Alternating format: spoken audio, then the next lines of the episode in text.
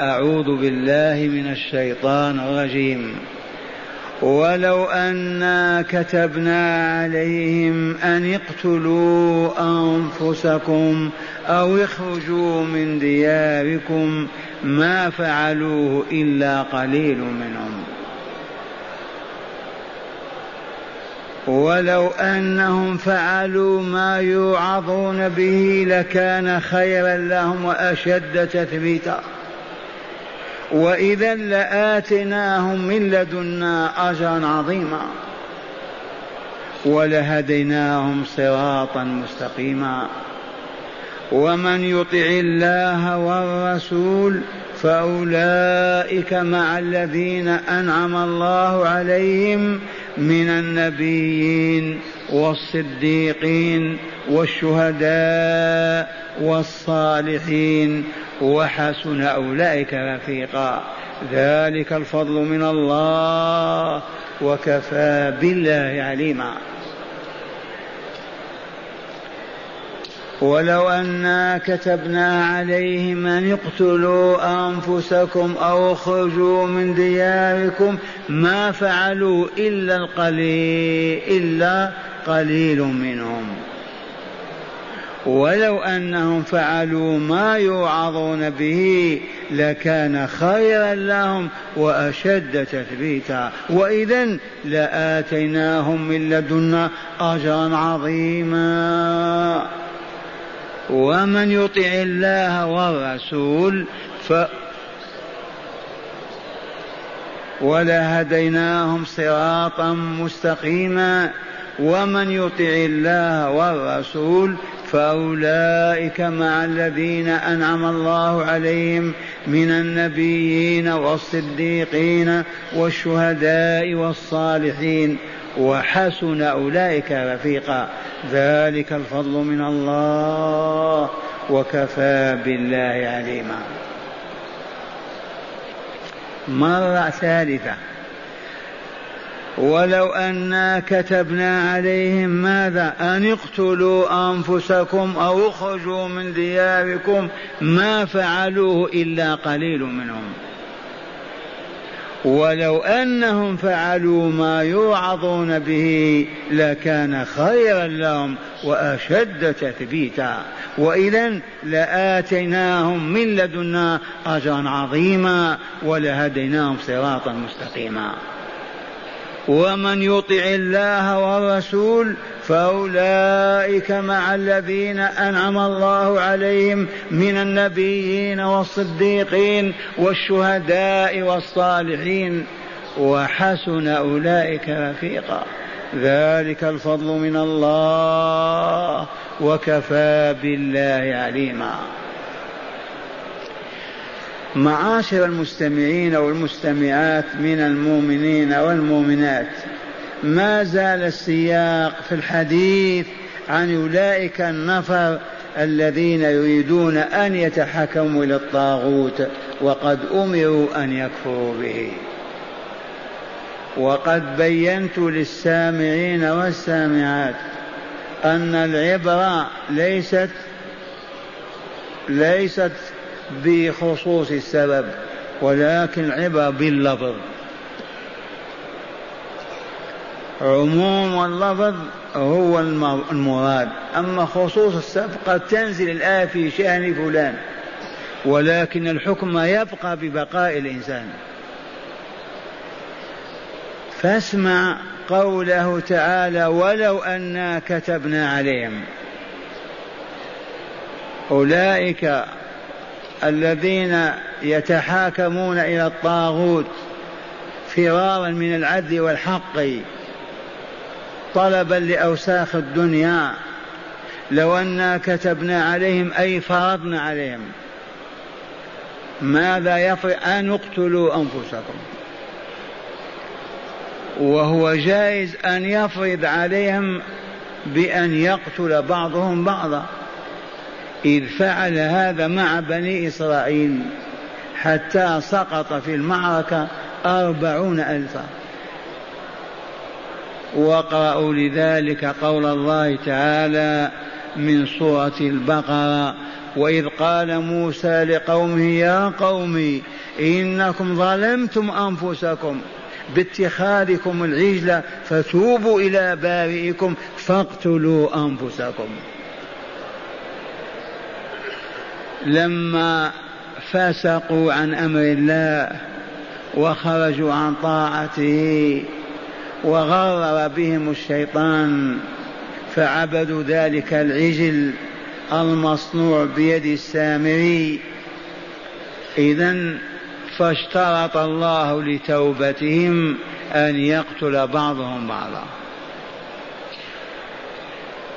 في الحقيقة هم ارتدوا ويجب قتلهم. المرتد يقتل. لكن موسى وأخاه هارون لا يستطيعان أن ينفذ الإعدام في عشرات الآلاف.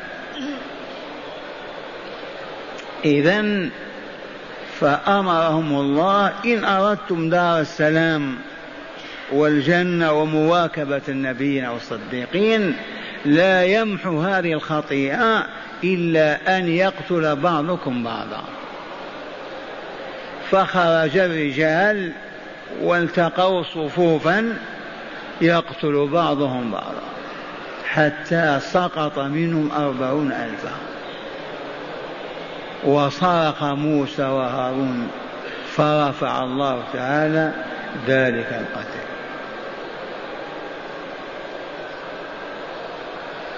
فهمتم السر. ارتدوا بعد إيمانهم والا لا تركهم موسى عليه السلام مع أخيه هارون وذهب للقاء ربه بالطور فغرر بهم إبليس فصنع عجلا من نحاس أو ذهب بل من حلي النساء وقال هذا هو إلهكم وإله موسى. وموسى نسيه فقط. ومدوا أعناقهم وعبدوه نساء ورجال. فاشترط الله العليم الحكيم لتوبتهم أن يقتل بعضهم بعضا. وهذا إعلان موسى عليه السلام. إن الله يأمركم توبوا إلى بارئكم فاقتلوا أنفسكم ذلكم خير لكم عند بارئكم. فتاب عليكم إنه هو التواب الرحيم. يقول تعالى ولو أن كتبنا على هؤلاء ضعاف الإيمان والمرضى كتبنا عليهم أن يقتلوا أنفسكم أو اخرجوا من دياركم واتركوا البلاد. ما فعلوه إلا قليل منهم. وهنا قال أبو بكر الصديق لو أمرنا لفعلنا. وبلغ ذلك رسول الله صلى الله عليه وسلم فقال عليه الصلاة والسلام إن من أمتي رجالا. إيمانهم أثبت في قلوبهم من الجبال الرواسي. أما خرج أبو بكر من داره وترك أهله وماله. ولو أنا كتبنا عليهم أن اقتلوا أنفسكم أو اخرجوا من دياركم ما فعلوا إلا القليل منهم. لما؟ لضعف إيمانهم. ونحن كيف حالنا لو كتب الله هذا علينا؟ نقتل. نخرج من ديارنا. ينبغي أن نكون متهيئين مستعدين. لو كتب هذا لفعلنا. وإلا ما نحن بالمؤمنين. لا تعجبن عبد الله. هذا خليل الرحمن هذا إبراهيم إمام الموحدين. يوحى إليه بأن يذبح ولده. والله العظيم. يذبح ولده الوحيد إسماعيل. وتطيبه والدته وتصلح ثيابه ويخرج به إبراهيم. من ذلك الجوار الكريم حول الكعبة إلى منى ليريق دمه هناك. وبالفعل صرعه على الأرض وتله للجبين والمدي في يده وقال بسم الله والله أكبر. قبل أن تصل إلى حلق الغلام ناداه جبريل خذ هذا واترك هذا يا إبراهيم. فقدم اليه كبشا أملح. واقرأوا لذلك قول الله تعالى من سورة والصافات أو اليقطين. قال يا بني إني أرى في المنام أني أذبحك فانظر ماذا ترى. قال يا أبت افعل ما تؤمر ستجدني إن شاء الله من الصابرين. فلما أسلما وتله للجبين وناديناه أي يا إبراهيم قد صدقت الرؤيا إنا كذلك نجزي المحسنين. وفديناه بذبح عظيم وتركنا عليه في الآخرين. سلام على إبراهيم. إنا كذلك نجزي المحسنين. ما إن سمعها أبو بكر حتى قال لو أمرنا لفعلنا. لقتلنا أنفسنا وخرجنا من ديارنا. فقال الحبيب صلى الله عليه وسلم لما بلغه قول أبي بكر إن من أمتي رجالا إن من أمتي رجالا ايمانهم في قلوبهم أثبت من الجبال رواسي هذا هو المؤمن. ما هو من غضب فقط يسب الدين ويطلق موته. من جوع فقط يسرق. مؤمن أين الإيمان وأين أهله؟ نسمع. وقال تعالى ولو أن لو حرف امتناع الامتناع. ولو أن ولو أنهم فعلوا ما يوعظون به. من واعظهم الله ورسوله يأمرانهم بفعل الخير وترك الشر. إذ الوعظ أمر ونهي مع ذكر الوعد في الأمر والوعيد مع النهي. حتى يكف العبد ويرجع إلى الحق والصواب. والله يأمر وينهى. أسألكم بالله هل يأمر بغير الخير؟ والله ما كان. هل ينهى عن غير الشر؟ والله ما كان. الله وليهم ومولاهم سيدهم وربهم وهم عبيده فلا يأمرهم إلا بما يزيد في كمالهم وسعادتهم. ولا ينهاهم ويمنعهم إلا عن شيء يزيد في شقائهم وبلائهم. فلهذا قال تعالى ولو أنهم فعلوا ما يوعظون به من أمر ونهي لكان خيرا لهم من جهة لأنه يحقق السعادة والكمال. أيما إنسان أراد أن يكمل ويسعد ماذا يفعل؟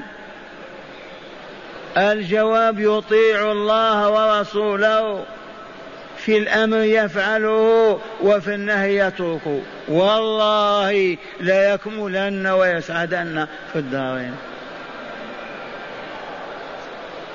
هل تشكون في أن الطعام يشبع الماء يروي والنار تحرق الحديد يقطع ولا لا؟ لم ما تتغير هذه السنن؟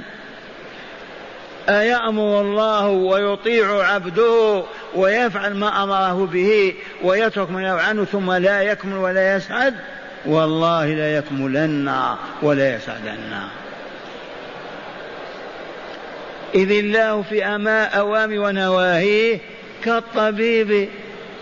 كل هذا واترك هذا اشرب من هذا واترك هذا تحفظ صحتك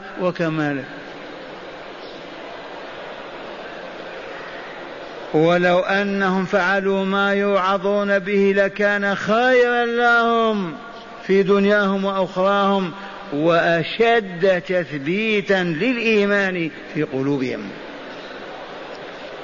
خذوا هذه وما أحسبكم تبلغون.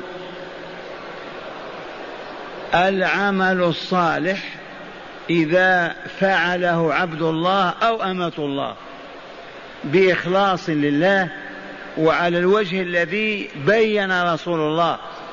بلا زيادة ولا نقصان ولا تقديم ولا تأخير. هذا العمل الصالح والله ليثبتن الإيمان في قلبك تثبيتا. العمل الطالح الفاسد يزعزع الإيمان يذهبه يخرجه من القلب.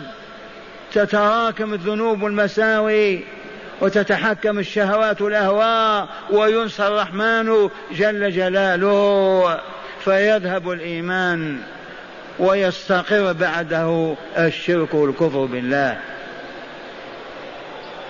العمل الصالح إذا عمله عبد الله أو أمة الله بإخلاص لله لا يلتفت فيه إلى غير الله ويؤدي كما بينه رسول الله في وقته ومكانه على هيئته وكيفيته. من شأن هذا الإيمان هذا العمل أن يثبت الإيمان ويركزه في القلب حتى يصبح ثابتا كالجبال الرواسي.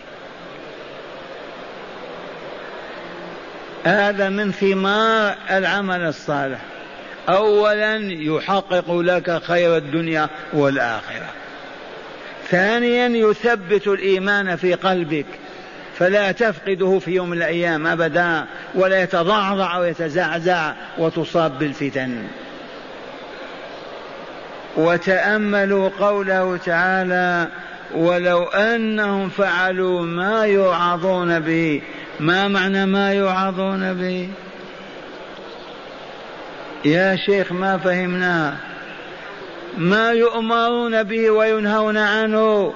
من الذي يعظهم؟ أليس رسول الله؟ يأمرهم بالشيء ويبين لهم ثماره ونتائجه الطيبة. ينهاهم عن الشيء ويبين لهم نتائجه الخبيثة الرديئة المخسرة. ذا هو الوعظ. لو فعلوا لكان خيرا لهم وأشد تثبيتا. أي للإيمان في قلوبهم. ما تستطيع عواصف الحياة أن تزعزعه واذا إذا هم فعلوا ما يوعظون به وحصل لهم الخير به وثبت قلوبهم فركز الإيمان فيها حتى لقونا مؤمنين اذا لآتيناهم من لدنا اجرا عظيما. هذا وعد الله هذا شيك ملك الملوك. واذا لآتيناهم أعطيناهم من لدنا لا من عند غيرنا أجرا عظيما. من يقادر هذا القدر ومن يعرف قيمته؟ ولك أن تقول رضاه وسكنان دار السلام في مواكب النبيين والصديقين. أي أجر أعظم من هذا الأجر؟ يا معشر الأبناء والإخوان يا مؤمنات هل فعلنا ما نوعظ به؟ هل تركنا ما حرم الله ورسوله؟ هل نهضنا بهذه الواجبات والتكاليف؟ هيا ننظر في أمرنا. وأخيرا ولهديناهم صراطا مستقيما. فقط يفعلون ما يعظون به فقط. يحصل هذا الخير كله. اولا لكان خيرا لهم في دنياهم وأخراهم. وأشد تثبيتا للإيمان في قلوبهم. وإذا حصل هذا النتائج لآتيناهم من عندنا من لدنا أجر عظيما. ولهديناهم صراطا مستقيما. يمشي من بيته إلى باب دار السلام. لا انحراف ولا اعوجاج ولا سقوط ولا من يضله أو يفتن أو يخرجه عن هذا الصراط المستقيم حتى يقع باب الجنة. ولهديناهم صراطا مستقيما. ويدل هذا على أن القرآن ينزل والأحكام تنزل والعبادات وهم يمشون في هذا الصراط. وهو الإسلام المنجي والمسعد لأهله. وهذا الذي ندعو الله في كل ركعة اهدنا الصراط المستقيم. الذي يفعل ما يوعظ به يتحقق له هذا الخير كله. آخره أن يهديه ربه. العليم الحكيم صراطه المستقيم الموصل إلى رضاه ودخول دار السلام. فقط ما باعدنا أو باعدنا أنفسنا عن أمرين. هل نفعل ما نوعظ به وإلا لا؟ وإن قلت بما من وعظنا الجواب عليك بكتاب الله. تجد أوامر الله ونواهيه واضحة كالشمس. عليك بسنة رسول الله صلى الله عليه وسلم. تجد الأوامر والنواهي بالمئات. ما تقرأ ولا تكتب اسأل العلماء. ائت إلى الرجل العليم وقل يا شيخ من فضلك دلني على شيء يحبه ربي. فإذا قال لك ربك يحب الكلمة الفلانية لا تتركها الهج بها الليل والنهار. وعدت إليه مرة ثانية يا شيخ قل لي ما هي الكلمة التي يبغضها الله؟ ويكرهها فنهانا عنها إذا قال إنها الكذب. لن تكذب أبدا. وتأتي بعد يوم أو أيام ما الذي يحب ربي من الأعمال؟ قال أحب الأعمال إليه الصلاة في وقتها. تلازم ذلك ولا تستطيع أن تتركه بحال وتأتي بعد أيام دلني على فعل يبغضه ربي ويبغض أهله. قال الزنا فيقلع عبد الله ولا يلتفت إليه أبدا حتى الموت. وهكذا يعلم ويعمل. ليس شرط أن يتعلم كل العلم في أيامه. القرآن كان ينزل كلما ينزل بواجب نهضوا به. كلما ينزل بممنوع تخلوا عنه وتركوه ثلاثة وعشرين سنة.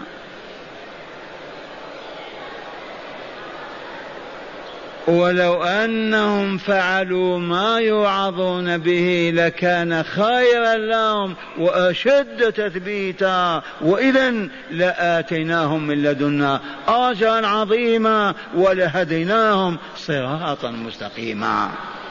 ما هذه العطايا الإلهية؟ هل طلبها مؤمن أو مؤمنة في صدق؟ هل بحث عنها وعرفها؟ ولا الواحد في المليون. ثم يقول تعالى ومن يطع الله ورسوله من؟ ذكرا أنثى عربيا عجميا أبيض أصفر أحمر أسود من؟ غنيا فقيرا الكا دميم الخلقه جميل الوجه من؟ يطيع الله والرسول محمدا صلى الله عليه وسلم. هذا وعد الصدق. هذا وعد الله ومن أصدق من الله حديثا ومن يطع الله والرسول والسؤال فيما يطيع الله والرسول في أي شيء؟ ما تعرف؟ اقرأ القرآن. ما تعرف اسأل العلماء. تعرف فيما تطيع الله والرسول. أي في أوامرهما ونواهيهما ما أمر الله به بصيغة أقيموا آتوا جاهدوا قولوا. هذه الأوامر التي في القرآن. افعلها وما أمر به الرسول صلى الله عليه وسلم وهو مدون محصي محفوظ مصون في كتب السنة وأصحها الموطأ والبخاري ومسلم. افعل تلك الأوامر.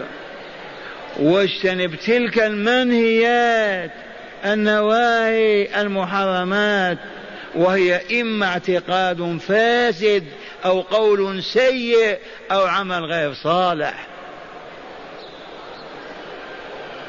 ومن يطع الله ورسوله. مرة ثانية. في أي شيء يرحمكم الله؟ أجيبوني. في أمرهما ونهيهما. فيما أمر به ونهى عنه. كيف نعرف أن هذه الأوامر والنواهي يا شيخ؟ كيف عرفت تلبس الثوب تخيطه وتلبس النعل وتضعه؟ تعلمت وإلا لا؟ اذا يجب أن تعرف أوامر الله ونواهيه. فإن قيل إن بالجبل الفلاني أو المنطقة الصحراوية الفلانية شخص يعرف ما يحب الله وما يكره يجب أن تمشي. والله يجب أن تمشي. وقد قرر أهل العلم أن الإنسان إذا كان في قرية ما فيها عالم وهو ليس بعالم حرام أن يبقى فيها. يجب أن يهاجر. إلى قرية أخرى فيها عالم بالله يسأله ويعلمه. يبقى بدون علم أكلته النار. تحطم وخسر. أو يعبد الله بدون علم؟ ممكن؟ مستحيل. ما هي عبادة الله؟ أليس طاعته في الأمر والنهي؟ والأمر كيف هو؟ كيف يفعله؟ لا بد من عالم يعلمه. آه. وحسرتاه وأسفاه إلى أين هبطنا ومن يطع الله والرسول من شرطية؟ الجزاء. ما ثوابه؟ ما جزاؤه. هذا الذي يطيع الله ورسوله. والله لمن الآن لا أبرح أطلب أوامر الله ونواهيه وأعمل بالف... بالأمر وأترك النهي. في عزم. الجزاء فأولئك مع الذين أنعم الله عليهم. يروى هنا لطيفة في هذا الموضوع. لما نزلت الآيات بعض الأصحاب بكوا. قالوا الآن يرفع الرسول ونحن من الآن ما نراه. فجاءوا يبكون إلى رسول الله. الآن تموت وتفارقنا ولا نراك أبدا. هم أصابهما كرب عظيم. أحدهما قال له ماذا أمره أن لا يفارق الصلاة؟ أعني على نفسك أعني على نفسك بكثرة الصلاة.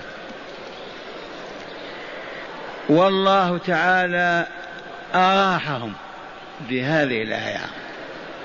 ومن يطع الله الطاعة الحق والرسول الطاعة الحق زكت نفسه وطابت وطهرت مع الذين أنعم الله عليهم. في دار السلام ترى رسول الله ينزل إليك ولا ترتفع إلى مقامه ولكن هو ينزل إليك إلى مقامك. النبيون الصديقون الشهداء الصالحون يلتقون ويجلسون على الأرائك ويتكلمون ويذكرون الله وأمور دنياهم ثم بعد ذلك كل يعود إلى منزله وإن منازلهم في البعد عن بعضها البعض كما بين السماء والأرض. إنهم ليتراءون منازلهم كما تتراءى الكوكب الغابر في السماء. فمسح الله دموع هؤلاء المؤمنين كيف نعيش كيف نسعد ونحن نفقد رسول الله ولا نراه بعد اليوم.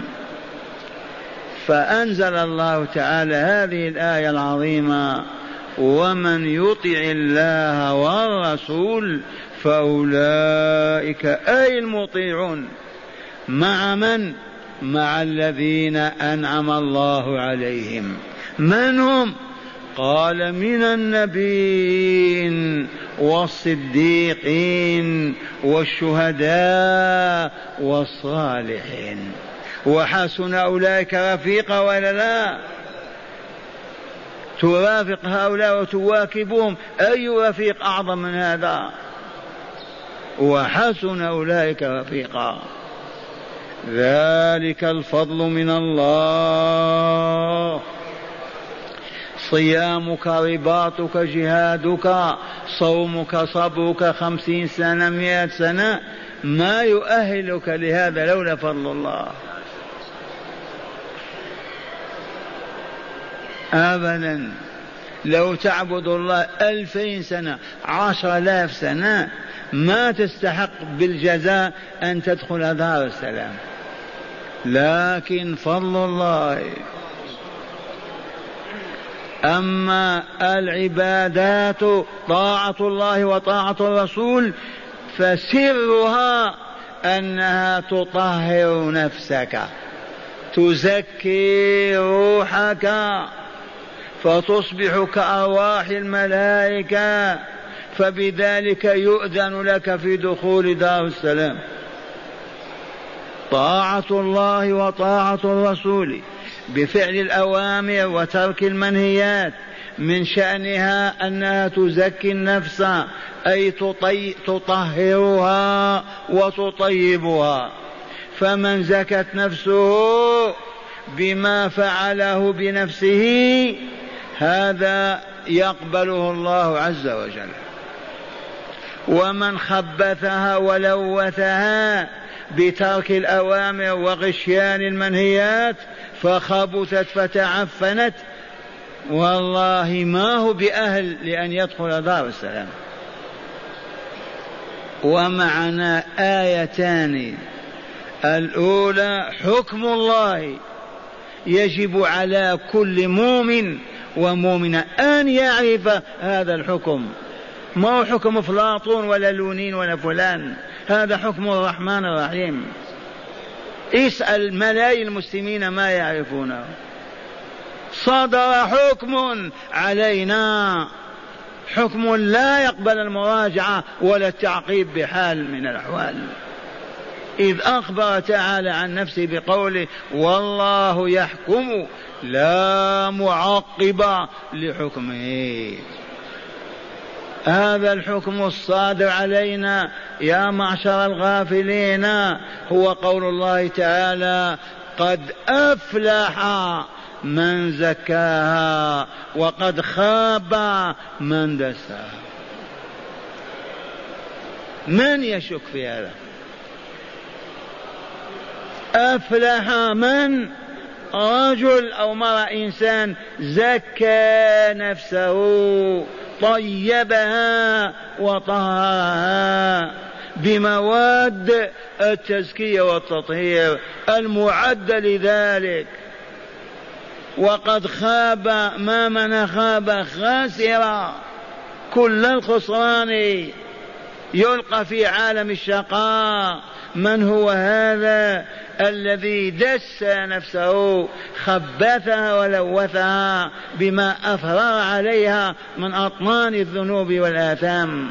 خبثت نفسه خسر.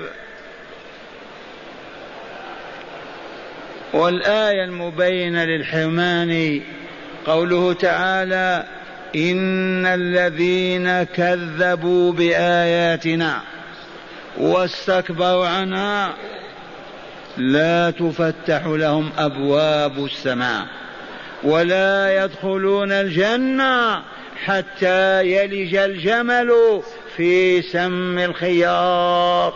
وكذلك نجزي المجرمين.